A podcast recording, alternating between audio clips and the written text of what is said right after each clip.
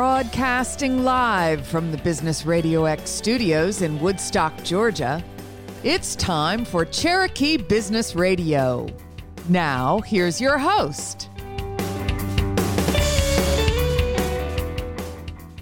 Welcome to Cherokee Business Radio. Stone Payton here with you this morning. And today's episode is brought to you in part by Alma Coffee, sustainably grown, veteran owned, and direct trade which of course means from seed to cup, there are no middlemen. Please go check them out at myalmacoffee.com and go visit their roastery cafe at 3448 Holly Springs Parkway in Canton.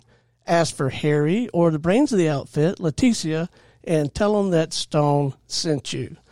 You guys are in for a real treat today. A little bit later in the broadcast, we're going to visit with Mike Cena with Mike Cena Advisors. But first up on Cherokee Business Radio this morning, please join me in welcoming to the show with Operation Snatchback, Mr. Ron Green. Good morning, sir. Good morning. How you doing, Stone? I am doing well. Every time I see you, every time we visit, you're so enthusiastic. You, I don't know if it's caffeine. I don't know if it's just a, a zest for life, but you're always, you're, you're, you just seem to be fired up about, about what you're doing.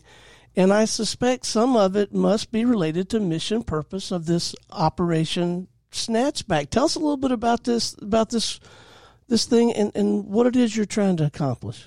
Yeah, so uh, you're right. I, I love uh, I love what I do. Uh, Operation Snatchback is why I walk the face of the earth. That's my first love. It's my passion. Is to build young leaders. That was that's what we do. Uh, so Operation Snatchback Youth Development is a 501c3 nonprofit that focuses on uh, at-risk, marginalized, and underserved youth ages 13 to 24. So usually uh, middle school, high school, and young adults. What we're seeing, Stone, is that uh, oh man, these kids coming up have enormous challenges, whether it be uh, you know, maybe drug experimentation, gangs, violence, uh, lack of education, poverty or economic deprivation, low self esteem, peer pressure. The list goes on and on and on, and we're losing a lot of them so we're we I started this organization to put an end to that and start building young leaders. You started this thing. I started it. Yes, I started in 2015. My goodness.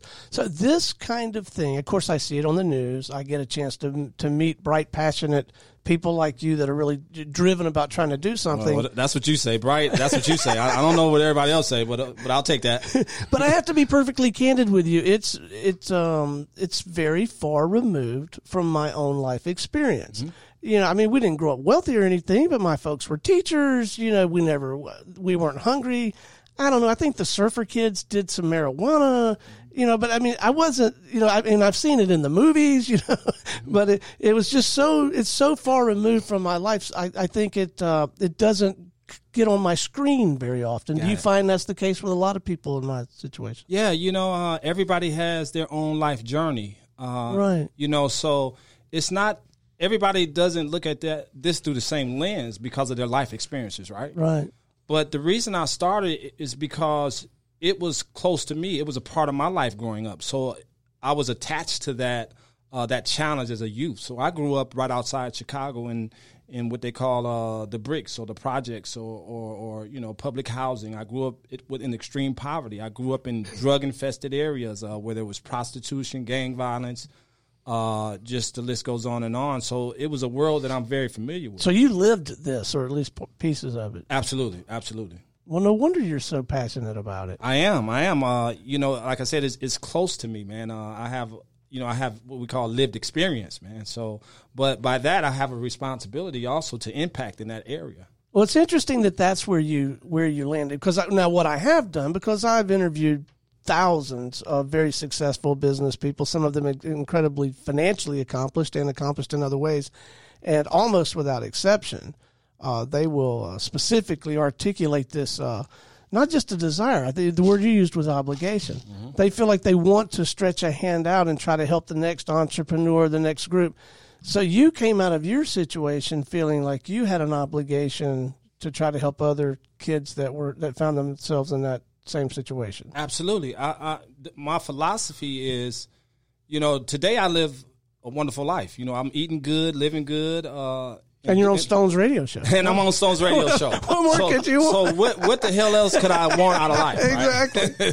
so but you know if if i found a way to climb out the mud and other people have helped me climb out the mud right and to be better and do better in my life which i have then i'm charged with the responsibility of helping others climb out that mud man. That's my philosophy. So you know stone when i was coming up as a young kid i made a lot of bad mistakes man. Uh, coming up in that environment you know uh, started selling drugs at age 16 17 became a drug addict. This is the crack cocaine era. So at 17 i was a full-blown crack cocaine addict man at 17 and when most kids are looking to go to a prom or study for a test i was trying to figure out who i was going to rob steal lie to to get what i what my body was Oh, craving. gracious. Yeah Wow. Wow. What? Wow. Wow. yeah yeah it's just, a moment of silence. no, that's uh, and uh, there must have been some grand purpose to all this, or some grand design to it, uh, because now you are more prepared, or as prepared as anyone, to genuinely help these kids. They must, when you share that story, they must really identify with you. Have some uh, some real credibility absolutely yeah with these kids. What what I understand, uh, Stone, is my greatest asset in life is that I used to be a, a junkie, that I used to live in the woods, that I used to hold a cardboard sign at that intersection, that I used to live like a maniac and an animal. That's my greatest asset because through those trials, I've learned how to be resilient, right? There's nothing I can't do in my mind. You know, so, you know, this thing we call life is no pressure. When you wake up with a monkey on your back, you got to get dope and you're hungry, you don't have any place to live, you you're coming out the woods, that's pressure, man. You know, so so I use I use my experience to impact not only young people but in my mind to impact the world. So how do you get to these kids? Because my my instincts are that they would be everything from to a little bit cynical, uh, you know, and skeptical to I don't know, maybe even angry and violent. How how do you how do you reach these kids? Well, for me, I you know I, I use uh, uh, again I use my credibility. Now you know Right. early on, you know getting arrested. I've been arrested over thirty times. I've been sent to the penitentiary on drug charges. Uh, I mean, you know, at that time it didn't work out well for me. It was not a good thing, right? If we're going to trade jail stories, I actually got arrested for hunting over corn. But I, I mean, you know, I, I, I was in the cuffs for ten minutes. They they confiscated my bow, but it's not the same thing as Not not not quite the same. You, you working on it, man. You working on the stone. Not not not quite there, man. me and Ron. We're hardcore, I got right? a little bit above you. I was a DUI in 1997. I spent the night in Fulton County Jail downtown. that was eye That's, that's opening. right street, right street. Yeah, That was eye opening. Mm, yeah. I'm I'm yeah. That's yeah. That that's that's the that's that big house right there. Yeah. yes. But that is your opening with these kids. Is real. You've been there, that kind of thing. look first the first my introduction to the prison the first two weeks i had my jaw broke in half my my ah. mouth stayed wired shut for six weeks i drank out of a straw i lost 20 pounds and i said oh boy I, I, I don't i don't think i want to be here right but I, I tell the kids this because a lot of kids in their mind if you go to jail and come out you have this big credibility now you the man Right. hey man this ain't where you want to be so i i intro a lot with that story and you ask me how do I connect with the kids? Yeah. I just connect with them through those stories of of uh, the things that they can identify with uh, of the chaos and the madness that's going on today. I that's I, I open up with that, and then then it's just Uh, it's all good after that. Uh, well, okay. Well, wait. so you're connecting with them, right? right. And now, but now you, that's not enough. You're trying to move that. You've got to work on everything from mindset to. Well, I don't mm-hmm. know what you're doing, but you. Mm-hmm. How do you move them? Like, is there a structured? Is it a curriculum? Is it a process? Do mm-hmm. you have them build a portfolio of doing good stuff? I, Right. So so what we do, we run our programs out of the Sweetwater Mission Complex. Uh, Oh, so you have a facility. Yes, and it's in Austell, Georgia, and we uh, we run our our core programs out of there. Now, what you have to understand is for a young person to really buy into what you're doing and what you're saying and what you're trying to teach them, they have to know you, like you, and trust you. Right. So just showing up there constantly, running the programs. That's number one. Sharing and being authentic uh, and being transparent. So you want to connect with them. So once you connect with them, they know you, like, and trust you. Now what you do is make the training space of a fun place to learn. We build curriculums. You're right. We build curriculums. We build programs, but we make sure that they are built in such a way it gives the kid an appetite to want to engage in these trainings. We do we do th- any anything from leadership, soft skills training, uh, mindset training, uh, image building, character building. We do training to help them to become the best version of themselves that they can be. And do you draw on experts in those different domains? Do you personally do a lot of research and then bring that material and then sort of run it through the the Ron Street cred filter before you try to deliver it? Yeah, so uh, I work with other people that have been broken. Most of them, some not, but most of them have been broken, and Right. and we use our own experiences to develop uh, these programs and curriculums. But our, however, what we do, what we also also do, is we do a cool thing called uh, design thinking. And I got this idea from a professor at KSU that came in and showed me this right here. Whatever program we're building, you know, because sometimes you know we we like to get sometimes we'll get the ego going on. And we like we know everything, and we get the we get, we get at the conference table and we building these curriculums. But what I found out, design thinking says that the population that you're trying to impact, you bring them in to help build the programs. Oh well, no, there's an idea. Yeah, yeah, right, exactly.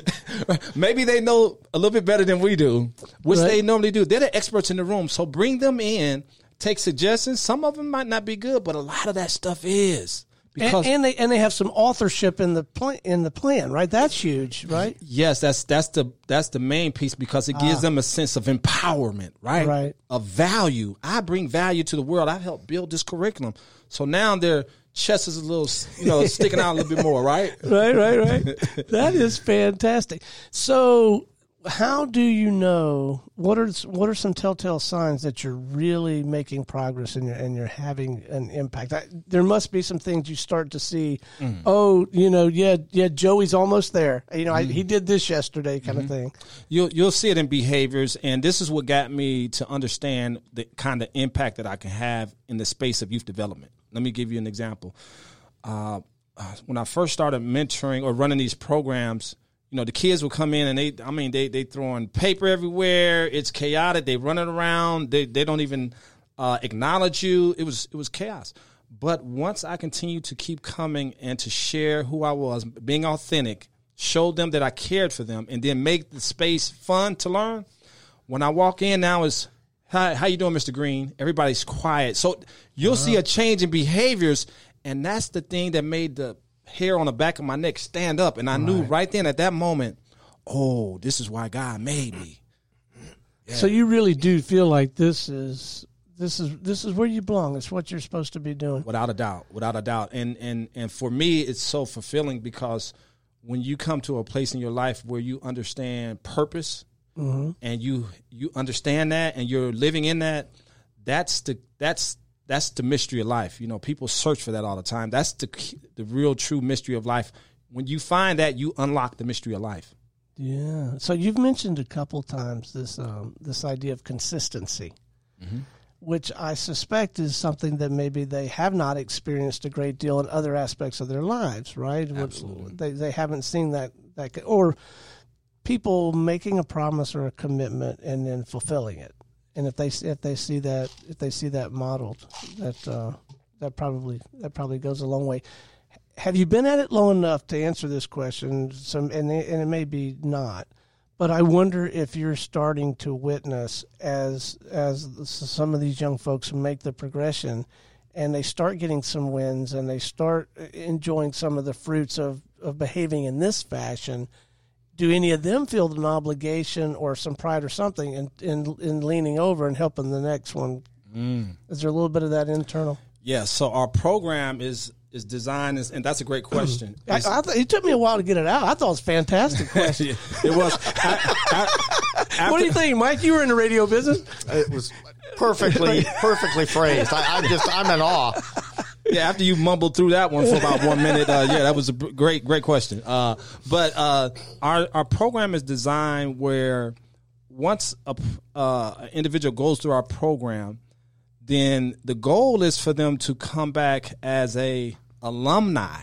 Ah, Right. nice. So now, if you think about it, they keep coming back as alumni, and then they've already been through the program. They can they can they can lead, they can give suggestions, and then they become a, a part of this alumni group that, in my mind, will just keep growing, growing, and growing. And before you know it, really, the alumni group is who runs the organization, I like it. right? Yeah.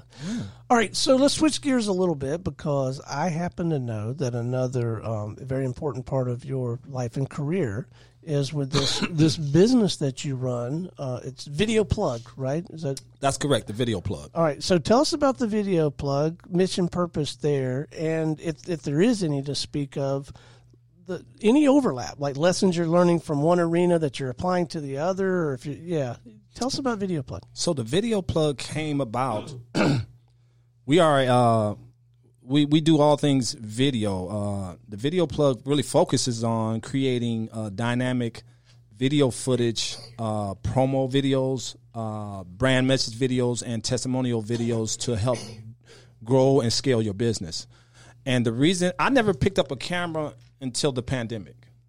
Wow. So so I'm not even you know I mean, but because uh, that I used to sleep in the woods and had a monkey on my back, I feel like I can do and learn anything. this guy does not feel pressure like if he's going into a to an opportunity like a big sales call what, what i would i would call pressure doesn't feel like pressure you're like hey it's just another day in the park Exactly. So what, what happened was during the pandemic, when everybody or most people panicked, you know, I'm a big reader and researcher. I, I'm I don't have post secondary education. I, I I dropped out of school in the tenth grade. I got my GED in prison, but you know, I'm I read a lot. I research a lot, and what I understand about the one percenters who own most of the wealth here in America is that when a devastation arises or occurs, they don't panic. They look for the opportunity in the devastation. well that's your world that's probably true right mike the people with with wealth and have that track record they find opportunity in these things right They absolutely do, and it kind of goes back to what we talked about earlier: mindset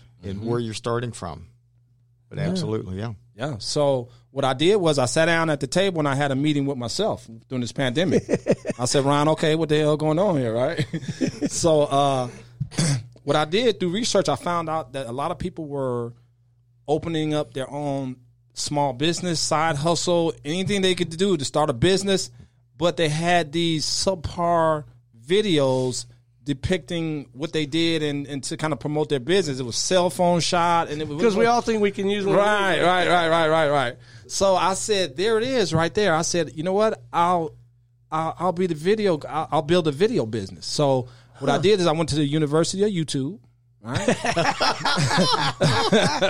yeah, a big shout out to YouTube, man. I'm telling you. that's where all my barbecue uh, uh, chops have come from everything i know about smoking a boston butt came off of youtube I mean, YouTube, man, phenomenal resource, man. Use it, man. So I went to the University of YouTube. I bought the equipment. I made an investment, and then I, I learned the business, and I'm still learning the business. So I'm working on I'm working on mastering the business now. So. Uh, that's how the video video plug came to be, man. So we're doing great work here. I stay very busy. I'm building and scaling it, but it's just an, a test. It's just an, a, a great uh, a testament to how no matter what circumstance, no matter what happens, definition of problem is that which can be solved, right? So it's just a mindset, like my man said right here. It's all about mindset. How are we looking at it, man? And once you develop the correct mindset, you really become unstoppable. So a little bit of tactical advice um, for people like me with a cell phone.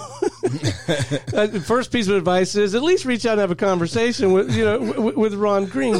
But I, I get the sense, and I really don't know, other than some brief conversations you and I have had. But my instincts tell me, you know, even if it's the most polished video in the world, if someone comes in here and, and does a video of me talking about mission and purpose of Cherokee Business Radio X, just me talking about how great we are and throwing it on the internet and social media that's that that's not really a solid strategy it's It's not. it's fun and you know your mom likes it you know Right. or at least my mom will you know she'll share it but Right. but but you yes you have the the the technical expertise and Mm-hmm. you and and you've you've learned it the hard way but you're uh, you're as much a um, I don't know what you call like a strategist, a, a, a marketing uh, strategic resources, you are a camera guy, if not more so, right? Right. So there's a big difference bet- between someone who just takes footage, right, who goes and captures footage, or someone who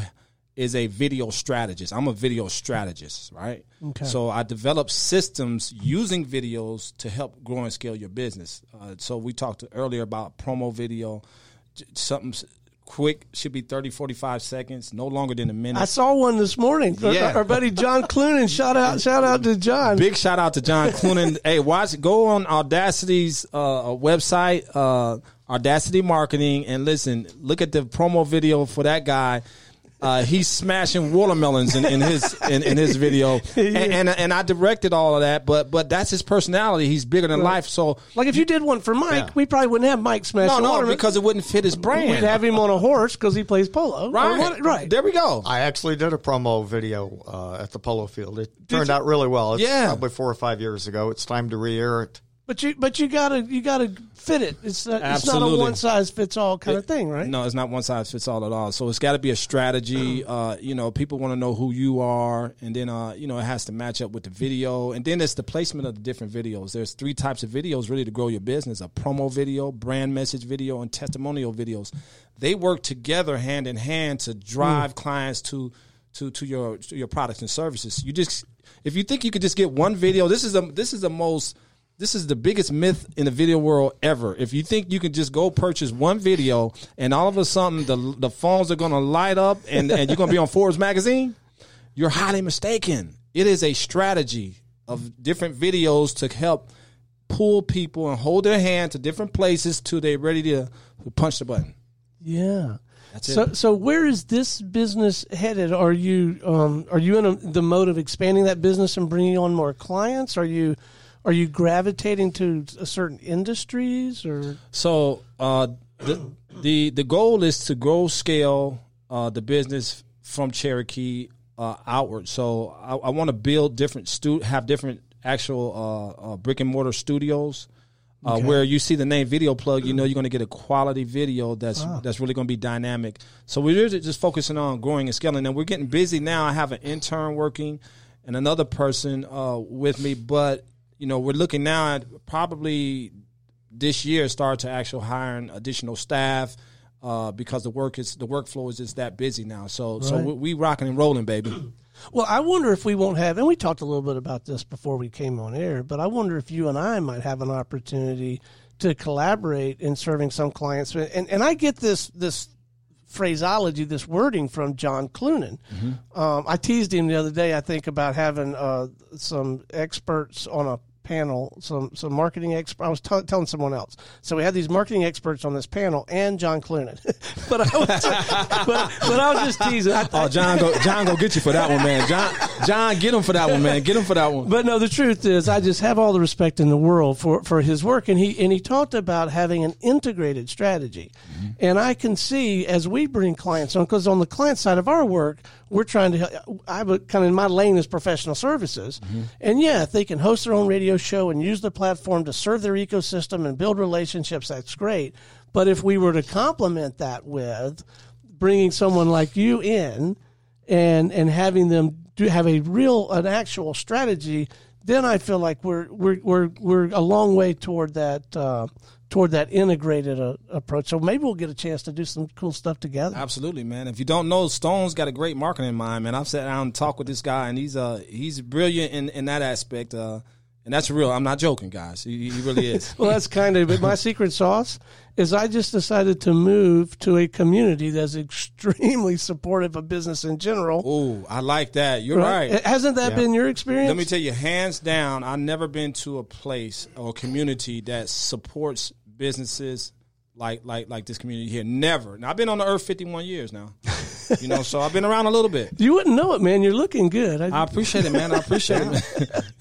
But no, for instance, like the Woodstock Business Club, the- the the the mindset, the ethos is um it's it's it's um it's serve first. It's relationship oriented. It's not quid pro quo. Like Mike, I'll have you on the show, and then I need you to buy. It, it, it's not that at all. It's and um, it's just a, it's a good group of people. So yeah, living walking distance from Reformation Brewery to go do that, and you could just about throw a rock from my house over to the Circuit, and then I walk over there. So uh, oh, shout out to Casey Sullivan. She's going to be doing the uh, Million Cups tomorrow. Yeah, at uh at the Circuit. At the Circuit. Yeah, yeah. right. I'm, I'm gonna show up there. I'm a big gonna be supporter of KC's. Oh, man. But if I may, I want to just uh, Yeah. touch on Woodstock Business Club. Please. Let me let me give a plug in to them guys because you know what? Since I joined a few months ago, uh, what, what made me join is one of the one of the people in leadership there stood up and, and, and this is what they said. They said in order really to to really be successful in this in this uh, networking group,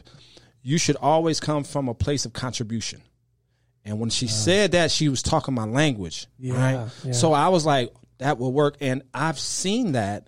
I, and I display that in my own behaviors, and, and everybody else does in in the networking group, man. And I, I tell you, I've gotten so much business out of that, and I've used so much services out of there. Yeah. And it's not a competition because you have other media people in there. Well, that's another thing about this group. This is an open group. There's other people that do Uh, great video, great video work. They're Great good video. folks. And, and but you guys, it's it's just different. I don't even know how to explain it. I, I don't either, but I know they got a great, great formula over there at Woodstock Business Club. So if Yeah. you are listening to this and in the Cherokee area, you need to get over there every Thursday, every Thursday morning, eight thirty at Reformation. Get there. That's right. And if you swing back around after two, Stone will be under the tree. I'm sure. Enjoying an idea. I find you there more times than not. with a, with a beer from Reformation. with a beer. That's right.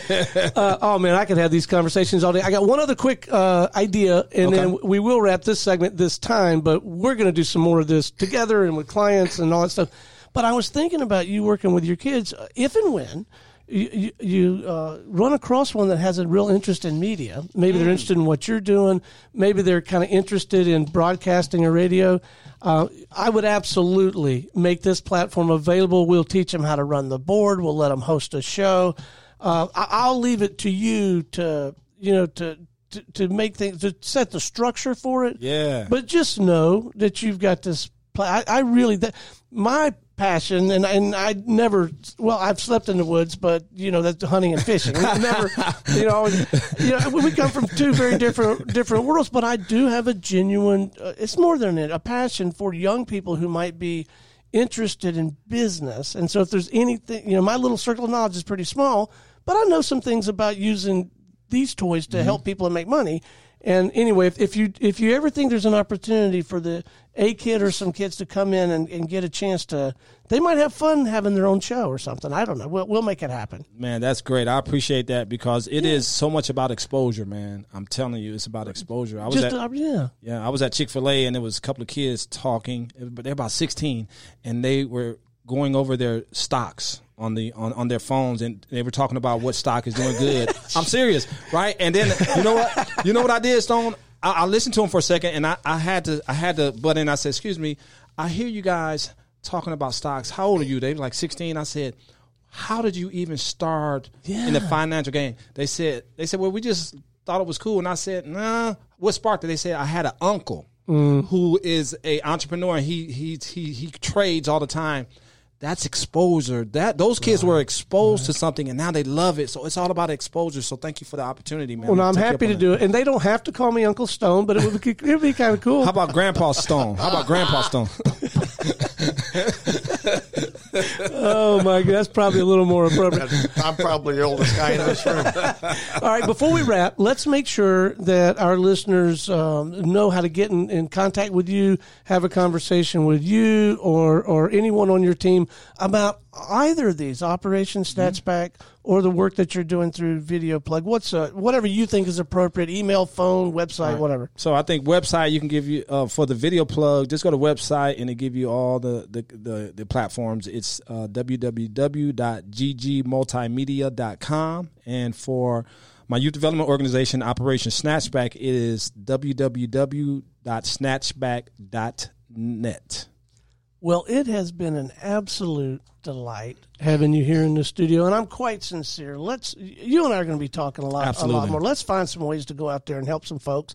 We might make some money in the process, but hey, the more money we make, the more people we can help, and the more people we help. Sometimes you couldn't stop that flywheel if you wanted to. Uh, want we're we're going to get some advice here from the from the money guy. But hey, can, can you hang out with us while we visit with our next guest? Are you kidding me? The money guy? I'm, I'm gonna pull my my notepad out and start taking notes on this one. there you go. All right, y'all ready for the headliner out there? Here we go. Next up on Cherokee Business Radio this morning, we have with us with Mike Cena Advisors, the man himself, the Grand Poobah, the guy, Mister Mike Cena. Good morning, sir. Very good morning to you. Uh, what a pleasure to follow that act, jumping Jiminy. I can go in a number of different directions. um, one of the things I do want to touch on again, it's to me this vibe and this youthful energy in the city of Woodstock and Cherokee County. It is such a neat place, and I'm thrilled to be a part of it. So I'm sorry you have to follow that act. I mean, if, if we, sorry. no, it's been a lot of fun, a, a, little fun already, and of course we learned a really exciting story. But uh, I I like to ask people about their backstory, and I do have to wonder how in the world do you do you land in a role like this, a professional uh, financial uh, planner, and in your case, fee only, which uh, we'll talk about here in, in, a few moments. But yeah, what's the backstory, man? How, tell us about the winding road that got you here. Well, I tell you, it is a winding road. I was fired from my first two corporate jobs. Oh my! I've been on my own ever since. Now, my longest tenure was in the IT business. I owned an IT company uh, here in Atlanta, and we were primarily based in uh, North Georgia and Central Florida the short version is I just wasn't having fun anymore after about 15 or so years, and I started thinking about something I could do that I would have fun at and help people. Now, I'm your traditional left brain introvert. I'm a business guy, and I landed onto this notion of fee only financial planning. And I will tell you this I, I, make money managing money, but the value I bring and the fun I have is in the planning. And that's kind of a squishy, nebulous, you really don't know. It It's different for different people and it occurs at different times. But uh, I just had a blast with it. And oddly enough, uh, back around 2002 or so, I went to um, talk to a family friend of mine who's got a fee only practice down in Buckhead, Georgia, uh, Atlanta and he was very gracious. He took me through his back office and all of the trading stuff and spent about four or five hours with him. And on the way out, he put his hand on my shoulder and he says, Mike, you've really got a good thing where you're at. You need to find a way to make it work. You don't want to get into this business. And that was like, you know, waving the proverbial red flag at me. Here, hold my beer and I'll show you. But um, I got to tell you, I started this in 2008 the economy slid into the abyss. I went through a very difficult divorce. You started this in 2008. It was a brand new business. And, aye, aye, aye. Uh, it, it's been an education. I'll bet it has. So the type of person, and I know those of us with small, medium-sized businesses, we're often tempted to take business wherever we can get it, right? And in most cases, and maybe this is the case for you, there are some clients who are just more of a hand in glove fit for your style, your approach. Uh, did, has that been your experience? And if so, what what does that person or, or couple or uh, family look like? That's a really great question. I'm still trying to figure that out, but what I can come down with is the people that I work with now, there is an emotional and an intellectual connection. Now, I work with uh, primarily people in their middle 40s to uh, middle 70s. Uh, I have a lot more fun with younger people. I've got time. I have a chance to actually make a big difference in their lives. Sometimes when somebody comes to me and they're 65 and they're approaching retirement, there's not a lot I can do. There's not much time to actually implement uh, small technical things that will add up over a long period of time. Uh, but I just I have so much fun working with people and getting to know people, and I think one of the big uh, ahas for me is it's never about me; it's about them. Mm. And I think the greatest lesson I've learned, and probably Ron for you and, and your kids, is this ability, this art of listening, mm. emptying your mind, and being genuinely curious, and listening to people, and they know when you're listening. It makes a huge difference, and I I'll raise my hand. I wish I'd have learned this uh, 15 years ago when I had a teenager. Uh, I think our relationship would be a little different than it is now, although he's doing fine. I'm doing fine. Mm-hmm. But this whole notion of active listening, and I, I speak in public, um, various venues and stuff. And one of the talks I give is about how to listen. And I just, I encourage people to zip it.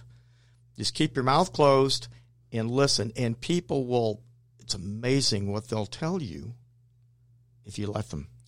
And that's how you really get to know people. And, you know, this goes really kind of deep, but um, money is very emotional. It's very deep. Most yeah. people would rather get naked than talk about their money. I mean, really get down to what's driving money. And uh, when I was on the radio a few years ago, WSB, a lady I was on the radio with, we had terrific chemistry, and she introduced me to this uh, notion.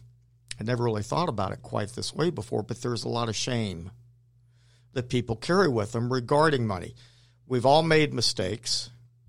We have pretty much everybody has been uh, screwed by an advisor at some point in time. That's really the reason I got into this business. Is um, so many of my friends, my coworkers, my neighbors, they were being sold products and transactions that benefited the seller much more than mm. my friends, neighbors, and coworkers. And I just thought there had to be a better way. I really set out to fundamentally change the nature of financial services and try to educate people as to what is going on. I, I love to tell the story that um, Wall Street, it, it's a manufacturing business. It's no different from General Motors, DuPont, Johnson and Johnson. Mm. They manufacture financial products to sell. Hmm. And there is a home for most every product. Now, probably not your home. Okay. but there's a home for it. I mean, these are smart people, and there's uh, you can get really again deep in the weeds with this stuff. But um, I just try to get people to keep it simple and understand what's really driving them in their life. And from there, if you've got a good understanding of the priorities in your life, most everything else will fall into place. So, how does the whole well, let me back up. I was gonna I'm gonna ask how the whole sales and marketing thing works for a guy like you, but before we before we even go to to that, I, I have to believe the level of trust that I mean, you got to have some trust if you're going to come in my shop and be on my show. Like, I'm not yeah. going to ask you, you know, stupid questions, and I'm not going to make you look dumb, you know. But the trust that one must have to have to even have a conversation with you about their money, much less take your counsel of what to do with their their money. So, I yeah, the whole sales and marketing thing to me, what you do looks like it would be a heck of a lot harder to sell than a, what I sell. That, that's a that's a great point too. Yeah? That's a great point. Well, I got to tell you, and part of I don't want to phrase this. So much of Wall Street, so much of financial service is selling oriented, and I've written about mm. this and I've spoken about this. There are some people remarkably charismatic that have a beautiful white smile and they look you right in the eye and they know what to say I don't want to use the word manipulate, but mm-hmm. there's. I'll go back to it. A lot of people have been uh, sold bad stuff. So the whole nature of financial services is based on sales. That is not how my practice is set up. And I'm going to go to the video thing. I started doing videos a few years ago. I had a, a, a guy that helped me with them. And over time, it started to deliver an authentic brand mm-hmm. that people mm. became comfortable with. And I'll raise my hand when the pandemic started. My access to this guy was gone, and I was flipping out. I was like, "What? What am I going to do now?" And I finally, I did the dreaded iPhone thing in my mm-hmm. kitchen, and I just started doing minute to minute and a half, two minute short videos on different topics that mm-hmm. I think resonate with people. And it, the phone's been ringing, and mm. it's uh, consistency. Mm yeah. is key. And you have to have an authentic message. And there is there's a good fit client for me. I've learned to recognize that over the years. And uh, I'm not for everybody, and everybody's not for me. But I have a, a pretty unique and boutique type practice uh, where I, I help people with uh, a number of situations in life. And I'll tell a story. This is going to. I have a client um, it's in South Carolina, whose wife developed cancer. I was the first person he called, and it really touched me. He's got uh, uh, a brother, but he says you're the closest thing to a brother I have. Now I've been working with this guy for about four years, and that's the kind of relationship that I have with my clients, and I help them with any number of things beyond just money. And um, to me, money is a tool, but we're only here for so long. And you know, I, I practice a lot, try to teach people to make the most of what they have and live in the present. That's good. And do not be so focused on the future in what I call the number that you miss what's happening right here in front of you. So this term we've mentioned it a couple times, fee only. What what what exactly does that mean, and would and, and, and why? Why did you go that route? Well, that just flies over everybody. Said nobody knows. There's so much jargon in my my business, but fee only. Yeah, when, when I first heard it, you know, you guys were fee on it. I just was like, okay, I, I'm not going to even ask what that is. Go, go ahead. Fee only means I don't make any money from the sale of a product or a transaction. I don't sell insurance. I don't sell securities. And I take it even a step further. Most people, even fee only financial planners, uh, they get a percentage of assets under management, typically around 1%. And the relationship I have with my clients, it's a flat fee annual retainer. I don't manage money. I help people manage their net worth and it's eminently transparent. Uh, we have a good understanding of what's taking place and how the transaction and the relationship develops. You'd be amazed how many of my brethren that sell insurance and they'll have a conversation with their client and the client will, well, how much is this going to cost? It's not costing you a thing. You'd be amazed how many people that work with primarily insurance people have no idea what they're paying. And I don't object to how a man earns a living or a woman earns a living. I just object when there's no transparency. And the commissions on these life insurance and variable annuity products is substantial. Um, and they're very complicated. Now, saying I don't sell insurance, it doesn't mean I don't advise on it, and it doesn't mean that I don't encourage it when it's appropriate. But I've tried to set up a practice that is objective and focuses more on what's best for you, not what's best for me. So, do you find yourself working with couples? You probably do, right? Married people. well, you know, you just mentioned because of the gentleman. So, when you, don't you have to be like part couples therapist early in the Oh, you relationship? have, you have no idea. I got to tell you, like I said, this has been an education and a journey. Uh, in almost every case, even in my marriage, money was a, uh, a heap big deal. Uh, yeah, but um, I bet it is in most, right? It is in mine. Yeah. It is, and um, you know, trying to navigate that. It, again, I try to take the approach. The first thing I generally try and do is get people to write down and understand what the priorities are in their individual lives, and when there's commonality, that helps. Um, once we get to that point, then we can start talking about uh, the basics of money. And I, I tell you, the two most dreaded words in my English language is budget and behavior. That just sends people to the moon. Mm. I don't like to use the word budget, and I hardly ever use budgets. I try to get people to figure out what's important, and the budget will fall into place. And to a degree, the other thing I try to get married couples to agree on is it's our money. Yeah. And I have a, a relatively new client I've been working with for about a year in get kind of getting back to this therapy thing. My objective with them is just to get them to sit and talk once a month for 30 minutes about money. And they don't. They have a hard time with that. And uh, it kind of goes back to this notion of learning how to listen. Uh, people know how to listen. People engage with a little compassion and have some understanding. I can tell you, I had a very deep conversation. I call meaningful conversation with my son at the beginning of this year. I really had no idea what he had in mind, but it was kind of a um, what a terrible dad I had been. We, I just let him go on for about an hour, and then we talked for another two or three hours after that, and I explained uh, my life, my upbringing, and uh, how I like to figure out things on my own, and how the last person on the planet I wanted to get advice from was my dad. It just having that conversation with respecting each other's values and positions, it just goes a long way towards increasing and enhancing marital harmony. well, no, this the listening to communication. If if you get both partners uh, on the same page in general, and recognizing and, and acknowledging and, and being okay with the differences, even, mm-hmm. I mean, I, I suspect that could mean a lot of more zeros at the end of the day. A lot, right? At least a lot more. Just what was harmony? Somebody said earlier, right? I get that, and yes, you're right. It does. They go hand in hand. But there was uh, I'm part of this uh, nationwide peer-to-peer kind of mentoring group of financial advisors, and we have these calls a couple of times uh, a month.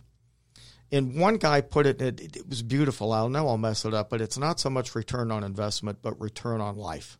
Uh, and I'm more focused on helping people make the most of what they have. And one of the things I have learned as well is it's amazing how little I need financially to be happy. Mm. Now I have my own financial goals. I've got my dream of, you know, boating up the intercoastal into the Hudson River on this really nice 55 foot Fleming motor yacht. That may or may not happen, but I can tell you I'm going to have a great life whether it happens or not, and I will find somewhere or another to go boating up the Hudson River. That's one of my things. Um, and we're trying to just get people to shed uh, the layers of emotion and shame mm-hmm. and fear and whatever else might be driving them to understand what's good, what's working, and try to stay focused on what is working rather than focusing on what's not. I can tell you every time when I get in trouble, and I call it, you know, crossing uh, the trouble line, is when I start thinking about what is missing in my life. Uh. I mean, I I can get pretty deep here, but it's um, I just try to get people to focus on what's good, what's working, make the most of what they have. So I wrote a book a few years ago called "Raise Your Hand If You've Ever Done Something Stupid with Money." so we all can. Right. I want to redo the book and I want to cross out stupid and write human above uh-huh. it because that's the essence. We're all human. We're fallible. We make mistakes. We make poor judgments there was a book I read by a guy named Morgan Housel, The Psychology of Money, and it really made the circuit in the financial planning arena. And one of the points he made, it really hit me like the frying pan in the face, is in the moment, whatever decision we're making seems appropriate. Yeah. Okay. And, you know, that just, right. it really kind of struck me as like, well, duh. Right, I never right. thought about it that way. Um, one yeah. of the other things that financial planners, financial advisors in general do is, I mean, good ones to a degree will kind of sit on the shoulder like a little angel or devil, depending on your point of view. People will make better financial choices if they know somebody is paying attention. Huh. So we, uh, I want to hear more about the about the book, and I and I know you're a speaker as well. I want to ask about that before we wrap. But back to the sales and marketing thing. Mm-hmm. A guy like you, you, I suspect you don't pick up the phone. You, running an ad. I mean, it's got to be. Is it all referral relationship? How does it work for a guy like you? It comes in so many different uh, places, and you never know where a little seed will be planted and grow. I can tell you, I've done my share of cold calling. This is a fun story that you both might enjoy. When my son was born, we got this four foot tall "It's a boy" thing well, I set it in a chair across from my desk and I drew a face on it so I had something to talk to when I'm making cold calls. So you and used it, to cold call people out of the blue with the idea that you would land some number of them as clients. Well, just start a conversation. Right. Uh, yes. And I, wow.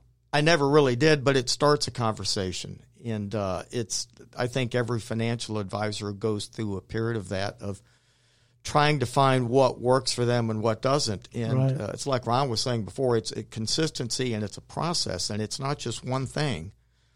There is no just one thing. It's something that evolves over time, and uh, a lot of it is speaking. I rarely speak about money per se, Roth IRA or traditional IRA or SEP or um, college funding, this kind of stuff. I tend to speak about more life issues, and that tends to attract interest, and it just leads to another conversation.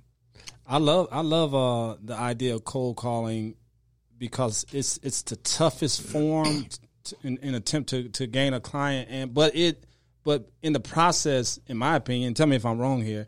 In the process, it really uh it really fortifies you and, and makes you better at what you do. It does, and I'm gonna tell you, we all hate rejection. I hate rejection, but you've got to get over it. Mm-hmm. And mm-hmm. one of the other things that it forces you to do, it, it, and I likened it, it's just training. Mm-hmm. It forces your brain to think and listen, and it's amazing what you can pick up over the phone. It is amazing if you're paying attention and listening. Emotion comes through the phone that you wouldn't ordinarily get even in an in-person meeting. And I've learned to be much more comfortable on the phone by forcing myself to do this. And you know, some days I'd only make five calls. This is my objective today. I got to make five calls. These are the people I'm going to call. I learned some techniques to kind of smooth the introduction. Sounds like a you at a bad time. Most of the time they'll say no, and we'll go on. And I have found that um, abject honesty works best.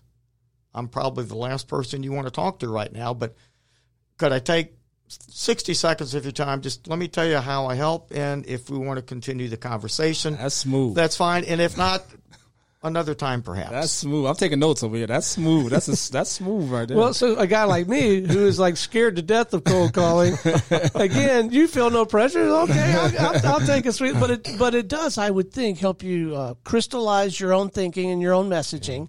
Makes you a better listener, which has kind of been a theme of this whole conversation. So, where all have you had an opportunity to do this speaking? Because one of those places is TEDx, right?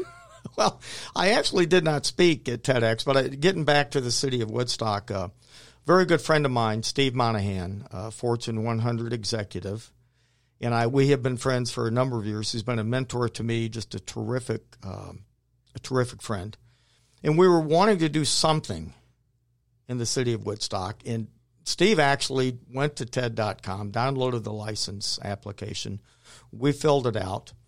Our objective was to tap into the vibe of the city of Woodstock to help promote the city of Woodstock and Cherokee County. We have a marvelous community. There's some great speakers. There's some awesome stories.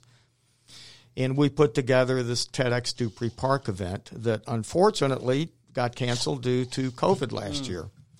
Uh, we were going to hold our uh, in-person speaking event at Mad Life Stage and Studios, which is a terrific venue. The Levy's, Mike Levy, and uh, drawing a blank on his wife's name. Just what what a great story! Terrific people. They have an awesome venue. We were going to have some uh, networking events at Elm Street, the local theater, Alma Coffee. We had our inaugural uh, networking event at Alma Coffee to kick things off, and um, we ended up doing a virtual online event in December instead of the in-person event in May, and we are uh, looking at doing a TEDx 2021. So we'll see how that develops. Oh, But I hope that comes. I, I do too. I do, I'd, I'd like to know more about that if that materializes. And I just wanted to be the MC. so I, I'm gonna tell you, I've learned over the years. I love emceeing events. Oh, it that's just seems to be a natural for me, and uh, maybe someday I'll be a TEDx speaker. But um, I love emceeing events, and I've done a few, several nonprofit events where I MC, and I've done speaking at different networking events. Um, I've done a few uh, my own webinar type things. In uh, my claim to fame is Toastmasters, uh, which is probably the best known secret or unknown secret to a lot of folks. But my first Toastmasters experience never happened because I was too afraid to walk through the door. Oh, wow. And so many people are so terrified of public speaking. Absolutely. And I got to tell you, Toastmasters has a process that gets you to a level of competency. And then going back to Ron, what you talked about earlier, mindset. I read a book called Mindset that talked about the difference between what they call a fixed mindset and a growth mindset. Mm-hmm. And that got me over the hump to where I actually had fun speaking. And I'm going to tell you what, it doesn't matter what you're talking about. If the speaker is having fun, chances are the audience is going to have fun and be receptive. yep. So before we wrap, I want to I want to dive into this book a little bit. What did it come together easy for you because it was just like just burning, you know, just burning on your brain, or did you really struggle trying to get this thing together? What was that Um, like? I struggled. You have no idea.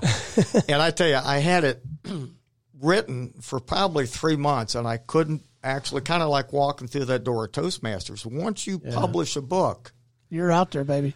it's out there in the domain, and your heart and soul and your life is out there for everybody to judge. Yep. It was very scary, and I finally pulled the trigger, and I got a very good reception from it. I, I didn't really use it particularly to make money, but I wanted to introduce the subject of financial planning in somewhat of a more fun way, and it's just it's forty eight little two to three page stories. In fact, I shouldn't even tell this story, but But we will. I will. so, a friend of mine, sales guy, uh, Dan Jordan, by the DJ, he is a great sales guy and a great mentor, a good friend of mine. He and I were having a meeting, and I'm talking about the book. And part of my deal was I'll give you the book for free if you'll write a review on Amazon for me. Okay, that's that's a nice, nice trade off. So like we're talking about it, and I just kind of said, you know, it's it's a great bathroom book. I said you can just pick up and start reading. It's just two or three pages each little story. Well, that was his Amazon review. It's a great bathroom book. I'm like, gee, thanks, Dan. Yeah, I thanks. can't. I really appreciate that one. The nerve of Dan.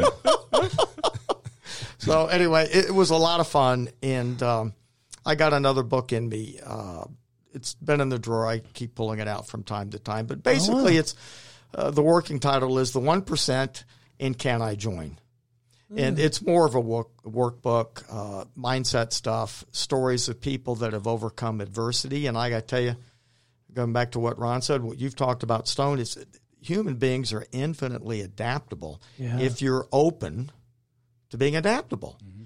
And it all goes back again to this mindset business. And there's a mindset of abundance in America and on planet Earth. And it's just amazing what people can do. And sometimes they just need a little direction. Yeah. I try to reframe the budget and behavior words in a different format so that people actually embrace those concepts and use them to their advantage and build wealth over time. I, yeah, for what it's worth, that's really what, what I and my colleagues want to do with this platform is perpetuate that that um, serve first abundance kind of mindset. Uh, the I have these folks I call community impact partners, right? Like the Harry and Leticia over at Alma and the Innovation Spot folks here, and Yeah. uh, that's I'm aspiring to that as well. Is to is there anything we can do to use this platform to perpetuate that? Because you do see some marvelous uh, outcomes when when you when you hang out with people like that and you get two or three of them put their heads together. That's when it's really fun. You know, a- a great point community. I would never have been able to do this on my own. And there's a wonderful community here in Cherokee County and North Fulton County. Um, I really love the Atlanta area. I think it's a vibrant, a dynamic uh, area with fabulous people. And community has been what's helped me more than anything. And I'll go back to my Toastmasters experience, which taught me how to tell a story, which taught me how to write a story, which taught me how mm-hmm. to publish a book, which taught me how to have fun speaking, which taught me how to lead meetings and help set me up for being able to produce the TEDx that we pulled off last year. It was a phenomenal experience. And I, the last thing I'll say about it, I met people that I would have never met in any other format, any other way. Uh, People far more pedigreed and knowledgeable and interesting than me. It was just, it was, I'm going to tell you, it was a wonderful, So Stone was there. Man. you know, Stone, I don't think moved to town in time. uh, but uh, I worked with Steve Monahan. Gina Carr used to be a force in Cherokee County. She's now down in Orlando. Uh, She was our COO and our speaker curator. She and I co emceed the event. Gina's got a platform, Video Rockstars. If you want to learn how to make money with your videos, uh, check out Video Rockstars and Gina Carr. is just a fabulous, fabulous person who I learned so much from and continue to learn from. That's a nice plug. I'll, I'll send her an invoice. no, you've mentioned Gina before, and I think I shared with you that one of the other studio partners and I are, are launching a studio in Orlando, and we'll take all the help we can get again with like-minded people that want to try to to hold up the community. And I, so, yeah, I, is great, and her uh, uh, her partner Terry Brock. Uh, he speaks a lot on technology. And, I feel like uh, I know that name. Terry Brock's, I maybe not world famous, but he's a pretty famous speaker on the National Speakers Association. Maybe that's a what it was. terrific guy, a really insightful speaker. I try to tune into him every time I get a chance. Uh, don't you think there's at least one book in Ron Green? Don't Don't you feel like there's a book in him? There's got to be, right? Boy, absolutely. To talk about adaptability, overcoming adversity, the Yeah. We got to we got to help you get a The book. out. You nature may not of- want our help, but you got to get a book out. However you do it. of human beings. Well, Ron, I'll invite you to Cherokee Toastmasters. Okay. That may be a start for you. It's the best Toastmasters club in Cherokee County. By the way, another plug: we're looking for an in-person venue. Um, we've got a couple of uh, For the Toastmasters, looking for for, somewhere to, to yeah. meet. How often do you, you have like Margarita Mondays? How's this thing work? Tequila Tuesdays, Whiskey Wednesdays. no. Oh Lord!